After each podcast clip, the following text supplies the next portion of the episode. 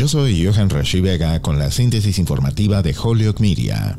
El fiscal de distrito de Manhattan, Alvin Bragg, se mantiene firme contra la retórica cada vez más hostil de Donald Trump y le dijo a su personal que la oficina no se dejará intimidar ni disuadir mientras se acerca a una decisión sobre acusar al expresidente. Bragg envió un memorando interno el sábado por la noche, horas después de que Trump lanzara una publicación en tres partes en mayúsculas en las redes sociales en la que dijo que podría ser arrestado en los próximos días. Criticó al fiscal de distrito y animó a sus seguidores a protestar y recuperar nuestra nación. El memorando se produjo cuando los funcionarios encargados de hacer cumplir la ley en la ciudad de Nueva York están haciendo preparativos de seguridad ante la posibilidad de que Trump sea acusado y comparezca ante un tribunal en Manhattan. No ha habido un anuncio público de un marco de tiempo para una decisión sobre acusar a Trump y se espera que al menos un testigo adicional testifique probablemente el lunes, lo que indica además que aún no se ha votado para acusar.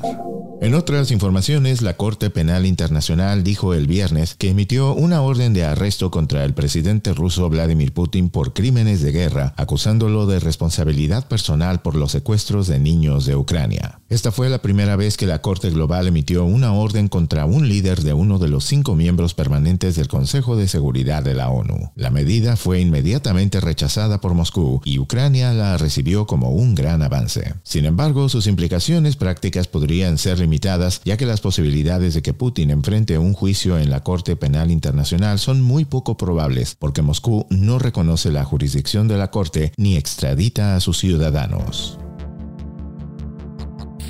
Yo soy Johan Rashi Vega y esta fue la síntesis informativa de Holyoke Media a través de WHMP.